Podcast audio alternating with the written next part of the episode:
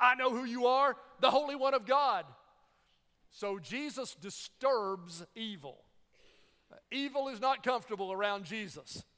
And this man is agitated, and this demon that is possessing him speaks through the man and using his vocal cords and his voice. This demon says, Go away. He doesn't want contact with Jesus. And he says, What do you want with us, Jesus of Nazareth? Have you come to destroy us? Well, we know the answer to that question is yes. Because 1 John 3 8 says, The reason the Son of Man appeared is to destroy the works of the devil. That is why he's come. And he says, I know who you are, the Holy One of God. So the, the demons recognize what sometimes we as people do not recognize that Jesus is the Holy One of God. And whether to unmask him or try to gain power over him, I don't know, but he identifies Jesus before this crowd. Jesus rebukes the demon. He does not want this testimony. He says in verse 35, Be quiet, Jesus said sternly. And then he said, Come out of him. And then the demon threw the man down before them all and came out without injuring him. Says in verse 36 that all the people were amazed and said to each other, What words these are! With authority and power, he gives orders to impure spirits and they come out. That's the purpose of the miracles, as we've seen. They are signs to point you to believe in the authority and the power of Jesus. And it says in verse 37 and the news about him spread throughout the surrounding area. So, what are we to make of this? That's strange sounding to most of us. What, what do we make of this? I want to try to answer some questions about demons and demon possession that we might have from this passage as we begin to look at these miracles this month. And the first question that, that I want to address is Are demons real? Is demon possession real? There are those uh, who would say that these people were primitive and they're just using this as an explanation for things that they don't understand. That we're more sophisticated with our knowledge, and so uh, they didn't know what epilepsy or seizures or whatever was, and this man was thrown down to the ground. And so they're just labeling by spiritual things uh, what uh, they don't yet understand, and we know a lot more than that. Well, let me answer that in a couple of ways. Let me first of all show that in the Gospels, they do know the difference. They don't label everything that occurs as demon possession. I want to read to you a verse from Matthew chapter 4, verse 24. It says uh, in the middle of that verse that uh, people brought to him all who were ill with various diseases, those suffering severe pain, the demon possessed, those having seizures, the paralyzed, and he healed them. So they're not identifying every seizure as demon possession. Here they're delineating with people who had seizures and they were brought to Jesus and the demon possessed. They're not labeling everything as demon possession. So that argument really doesn't hold water. They, they, they, they see some things and they're, they're diseases, they're seizures, and then they see something different that is demon possession some folks would say, well, but they just didn't understand all the psychiatry that we know. And now that we know about multiple personality disorder, where a person may have multiple personalities. And so maybe that's what it was. Uh, share with you the testimony of a, a medical expert. William Wilson is a professor of psychiatry at Duke Medical Center, uh, a leading institution in our country. And he says that many of the things that I see could be described in medical terms disassociation, multiple personality disorder, but he says, I have seen things that are different from this, that go beyond that, which I would label as possession. So even a sophisticated uh, doctor of psychiatry at one of our leading institutions recognizes that there is something different from those things, that sometimes there are things that could only be described as demon possession. So let me tell you what the Bible says about demons to give some background here. The Bible tells us, to summarize, that God created everything and that among his creation are angels, that God has created spirit beings that are his servants. We don't understand all about them, but the Bible tells us that they do not have bodies, they're spirits. The Bible tells us that they do not reproduce and they do not die. And so uh, there's the same number of angels that there has always been. They don't reproduce or die. And the Bible tells us that uh, some of these angels have rebelled against their master, the Lord. And that the devil or Satan was one of these angels, maybe a lead angel, maybe an archangel, and he has led a rebellion sometime before Genesis 3, sometimes way back there after God created everything, but before the temptation recorded in the Garden of Eden. And he is led astray. There's a passage in Revelation that says the dragon swept a third of the stars from the sky. It might be that that means that a third of the angels rebelled. We don't know that for sure. It's a very uh, uncertain passage. But some number of angels joined Satan in a rebellion, in sinning, and that's what we call now demons. Demons are fallen angels. They are identified in a couple of places in Scripture as the devil and his angels. So demons are his angels, fallen angels, rebellious angels, sinning angels who have um, followed Satan and now are opposed to the work of God. And so they, they want to destroy, they hate God and want to destroy God.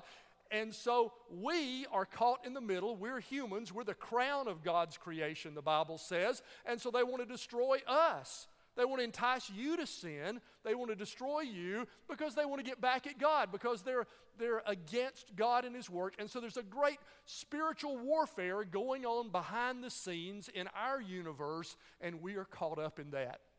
And God has sent His Son Jesus to earth to rescue us by dying in our place and take the punishment for our sin, and to destroy the works of the one who is opposed to us, the work of the devil. And so we're in a spiritual warfare. And yes, I think demon possession is real. That if you, uh, as the devil tempts you, if you leave yourself wide open, that in rare cases, the devil can actually take possession of you, just as uh, if you believe in Jesus, he comes into your life and uh, becomes your owner and your master and so, if you open your life to the devil, in rare cases, he can come into your life or his demons can come into your life and take possession. Judas is a case study of this. Let me just show you a couple of verses from uh, uh, John chapter 13 about Judas. I'm just picking out a couple of verses here to show this progression. In John 13, verse 2, it says, the evening meal was in progress, and the devil had already prompted Judas, the son of uh, Simon Iscariot, to betray Jesus. So here's, here's the devil prompting. You ever had the devil prompt you to do something? I'm sure you have. I have. That's his work. He wants to prompt you in rebellion, in disobedience. So he prompted Judas to disobey. Now look on down in the chapter at verse 27. As soon as Judas took the bread, Satan entered into him. You hear the possession there? Because he didn't reject the prompting, because he was wide open to the prompting to betray. And now this occurs right at the time when Jesus gives him one more chance. And he offers him the bread. The one who takes the bread will betray me. And Judas takes the bread. In that final act of rebellion and disobedience, it says that Satan entered into him.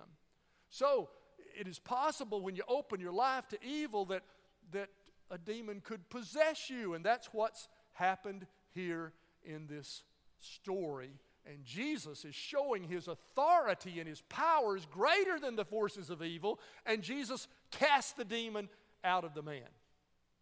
Now, second question then that I, uh, comes to my mind is well, if this is real, if this demon possession is real, what's described here in the New Testament, then why don't we see more of that today?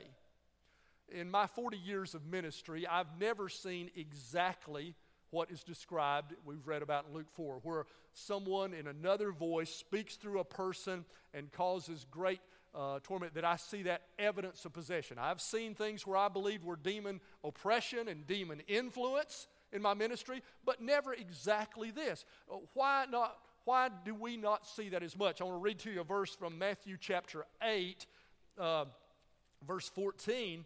and it says, uh,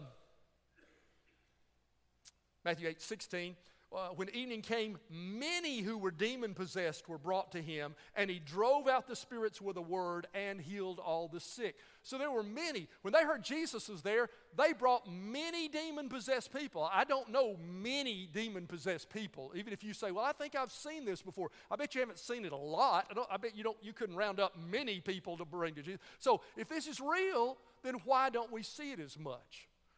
I don't know, but I'm going to share with you some things to think about, and you can, you can evaluate what I'm sharing with you in this section. It may be that, we're, that I'm just not very observant and don't know. Maybe it's there, and, I, and we're just, and it, we just don't recognize it. That's possible. But let me share with you three reasons why I think maybe we don't see it as much as in the New Testament time. Number one,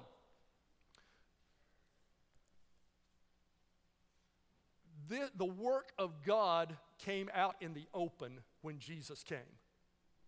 This is a major confrontation in the battle of good and evil.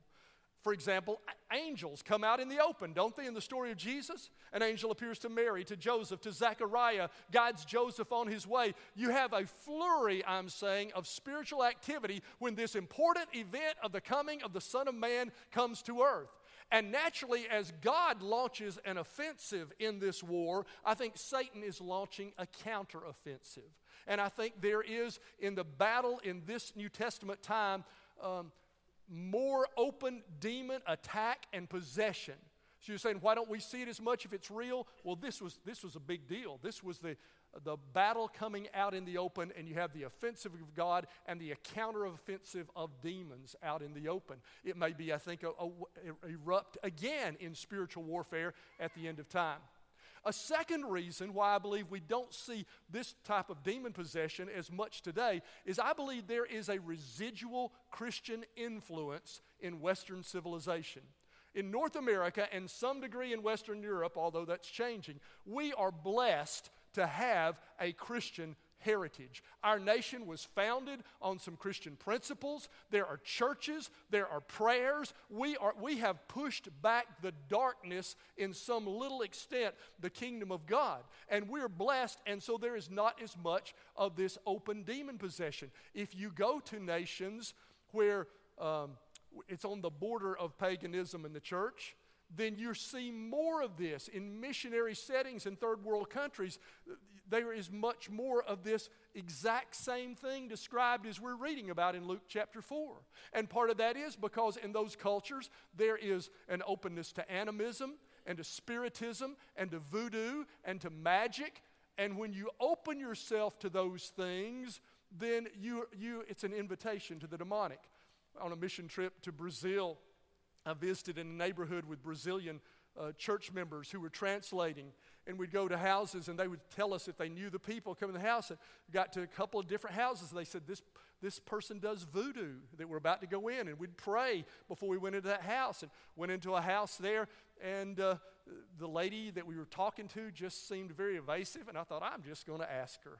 I said, um, do you, do you practice voodoo? And she became very agitated and very upset and very defensive in that question uh, as I tried to share with her about Jesus. I'm saying simply that you see more of this where there is not this Christian heritage on the borders of the church in missionary settings. Now, what's happening in Western Europe, and I think may eventually happen in North America if there is not revival, is that you're losing that Christian heritage. Those cathedrals are sitting empty or being changed into something else in Europe, and we're losing that Christianity. And so, in that vacuum, I think you'll see an increase, perhaps, of this very kind of thing. I'll share with you a third reason I don't think we see this openly as much today, and that is that it may be that Satan simply changes his tactics in a rational age that doesn't believe in him. In a world that doesn't believe there's a devil as much, he doesn't want to show you a devil. That's not going to help his cause any. He goes underground. You see, Satan wants to destroy you. He doesn't care how he do it. If he just keeps you comfortable in your sin and just keeps you to buy into prosperity and the worship of money or the worship of pleasure or sex, then that's just as effective for him. And so I think the old deceiver may change his tactics in a rational age that doesn't believe in him, he doesn't want to come out in the open. He doesn't want to rock the boat. He just wants to let Americans go on and he'll destroy us in a gentle path. I'm saying that I think the fact that we don't see this kind of demon possession uh, openly as much in our culture today is not reason to believe that he is not real and active and that demons are not at work in our world. Well, let me share with you a third question Can Christians be demon possessed? I think the answer to that is no. Because you see, when you're a believer, the Holy Spirit comes into your life and He possesses you or fills you. And I want to share with you a verse in 1 John 4 4. Some of you know this verse. If you don't and want to memorize one verse on demonology, if you want to memorize one verse on this subject, this is the verse that I would encourage you to memorize. 1 John 4 4, and it says, you, dear children, are from God and have overcome them. And if you read the verse before, you'll see the them is the spirits that have gone out into the world, the spirit of the Antichrist. You, dear children, have, are from God and have overcome them because the one who is in you is greater than the one who is in the world. There's your verse you need to memorize right there about demons. You want to know one thing about them greater is he who's in you than he who's in the world. And so, if you have Christ in your life, doesn't mean you're immune to demons, doesn't mean you won't be attacked or prompted, but you can't be possessed. Now, a person can appear to be a Christian or even think they're a Christian. Judas was right there, one of the twelve, and he was possessed by a demon. But if indeed you've been born again of the God, and you have invited Jesus into your life, and His Spirit has taken up residence within you, and He helps you fight your battles, and greater is the one who is in you than the one who's in the world. Last question that I want to try to answer as we introduce this, uh, these miracles. What should be the Christian attitude toward demons? What should be the attitude of Christians toward demons? I think there's two extremes. First of all, a few Christians give too much attention to the devil and the demons. Have you ever known some Christians that they were just obsessed with demons and they always talked about demons and they found demons in every problem and in every sin? Uh, the Bible uh, tells us not to fear demons. We're not to fear demons. We're only to fear God. Jesus tells us, fear not, repeatedly in the Bible. So don't fear evil spirits or evil forces or magic or, or, or any of those sorcery. Don't fear that. Fear God. He's greater than that. May your reverence be to Him. And don't be obsessed with that. Because the danger is if you blame every problem on a demon and everything is from a demon, uh, then the danger is that you transfer responsibility and you don't own it yourself. You see, the Bible does talk about a lying spirit. But it doesn't identify every time you lie as being a problem with a demon that you need to bind the demon. You know what the Bible says when you have a problem with lying? Repent. Just repent of that. Turn from that. So there's a little bit of a danger that if you get obsessed with demons, that you blame everything on demons and every problem in our world comes from that and you avoid the responsibility of that. So don't fear them, don't be obsessed with them. But many Christians, perhaps most of us, need to hear the other extreme, and that is we take too lightly the reality of spiritual danger in our lives.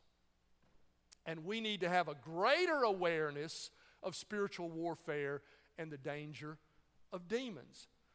Uh, specifically, Christians don't need to, to um, be involved in any of the magic arts or fortune telling or astrology or horoscopes or divination or seances to contract the dead or witchcraft. The Bible specifically warns us about this. There is a reality behind that. Oh, some people just dabble in it as fun, but that's a dangerous thing. There is a spiritual reality of darkness uh, that Christians don't want to open their lives to. Let me read to you an Old Testament passage from Deuteronomy chapter 18, verses 10 and following. Let no one be found among you who sacrifices their sons or daughters in the fire, who practices divination or sorcery, interprets omens, engages in witchcraft, or casts spells, or who is a medium, or spiritist, or who consults the dead, anyone who does these things is detestable to the Lord. Because of these same detestable practices, the Lord your God will drive out those nations before you. You must be blameless before the Lord your God. So, those things are not entirely innocent, they can open your life up to evil spiritual forces. Now, I don't think that, that parents ought to freak out over every story that talks about a witch. There's a lot of great literature that uh, has, fairy tales that have talk about the witches, the Wizard of Oz. C.S. Lewis, in his Christian literature, in the Chronicles of Narnia, has the presence of witches. It's, uh, it's not wrong. Many times, that's a way, especially for children, of casting the battle between good and evil in ways that they can understand. So don't freak out when you got stories of magic or, or witches, whatever. What you do want to look for is it presented in a Christian way in which there is a struggle between good and evil, and, and good is the one that is elevated. So you look for in that kind of literature is there, uh, you know, the, the, the wicked witch of the West, the black witch is bad, somebody else is good. And that's what you look for in that. Uh, so I'm not saying that Christians freak out over every kind of thing, but you don't open your life up to seances and all of these other things. Now, let me say to you another thing about that. Just because you don't do that doesn't mean you're immune to demons. Because, again, He doesn't care how He destroys you. And you can be a person, oh, I would never participate in any witchcraft or, or, or a Ouija board or, or black magic but you sin, and when you have unrepentant sin, you still open yourself up to the devil. He doesn't care how, whether he gets you directly or indirectly. Let me show you two, a couple of verses in Ephesians chapter 4, verses 26 and 27. Ephesians 4 26 says, In your anger, do not sin. Do not let the sun go down while you're still angry, and do not give the devil a foothold. So you see, not only does uh, witchcraft give the devil a foothold, but just plain old garden variety anger can give the devil a foothold when you let the sun go down on it, when you don't deal with it, when there is unrepentant, unresolved anger in your marriage. And you wouldn't have anything to do with witchcraft, but you're still giving the devil that opening in your life to destroy your marriage or destroy your peace of mind or destroy your spiritual relationship to God because he, he doesn't care what weapon he uses. He'll just use plain old anger or lust or whatever. So, in this spiritual battle, you be aware that the devil is going to use unrepentant, unresolved sin to gain an access point into your life. So, what you need to do positively is in Ephesians chapter 6, verse 11. Let me read it to you. Put on the full armor of God so that you can take your stand against the devil's schemes. For our struggle is not against flesh and blood. We really need to hear that. There are a lot of people who are opposed to Christians, but our problem is really not with the people. They're captives of an enemy, and we show grace and have some compassion to the, our human enemies because our struggle is not against flesh and blood, but our struggle is against the rulers, the authorities, the powers of the dark world, against the spiritual forces of evil in the heavenly realms. Do you hear all those titles? There, it's talking about demons. Demons are real. There's a real warfare going on in your life, invisible, behind the scenes. I think the devil just wants to keep it hidden from your view in our culture largely because he's going to wants to slowly take you down. We need to see we have a battle. Therefore, verse 13, put on the full armor of God so that when the day of evil comes, you may be able to stand your ground, and after you've done everything, to stand. And this passage goes on. You need to read it. Tells you what that armor is. It's truth, it's righteousness, it's salvation, it's the Bible, the Word of God, it's prayer. Those are the spiritual weapons that constitute armor that protect you in this battle. And so you don't freak out, you don't fear demons, you don't obsess over them, but you don't take lightly the attacks of the real warfare. And some of us are. Some of us in our lives are playing with a danger in our lives because we, we think that it's just us when there's another force at work in your life that wants to destroy you. Stay close to Christ. Be filled with the Holy Spirit. put on the armor of God because we have a warfare that is real. Would you pray with me? Dear Lord, thank you that greater is the one who's in us than the one in the world. Help us to live with confidence and faith and not with fear. But Lord, I want to pray for some folks right now, maybe who are Christians who are in this room, that they're allowing the devil a foothold in their lives. And oh God, I pray you'd help, you'd open our eyes. I pray you'd bring us to repentance. That right now we would turn from that sin, that we would resolve any bitterness, any broken relationships, any disobedience in our life, that the devil would gain no foothold. I pray positively, Lord, that you'd help us to get serious about your word and about church, that we get serious about prayer, get serious about knowing the, how to stand in you. Lord, I want to pray for somebody here today who uh, does not have you in their life. And I pray that they would see that there is one who wants to possess you, us that would give us strength, wholeness, come into our life and save us in this spiritual battle. And I pray right now that somebody would call out in this room to you in their hearts and say, Dear Jesus, as you cast out the demon, give me victory over evil. Come into my life and be my Savior. Forgive my sin. I don't want to go to hell, I want to go to heaven. I'm willing to follow you as Lord of my life. I'll be baptized. I'll be your disciple. Oh God, I invite you to come into my life right now. In Jesus' name we pray. Amen.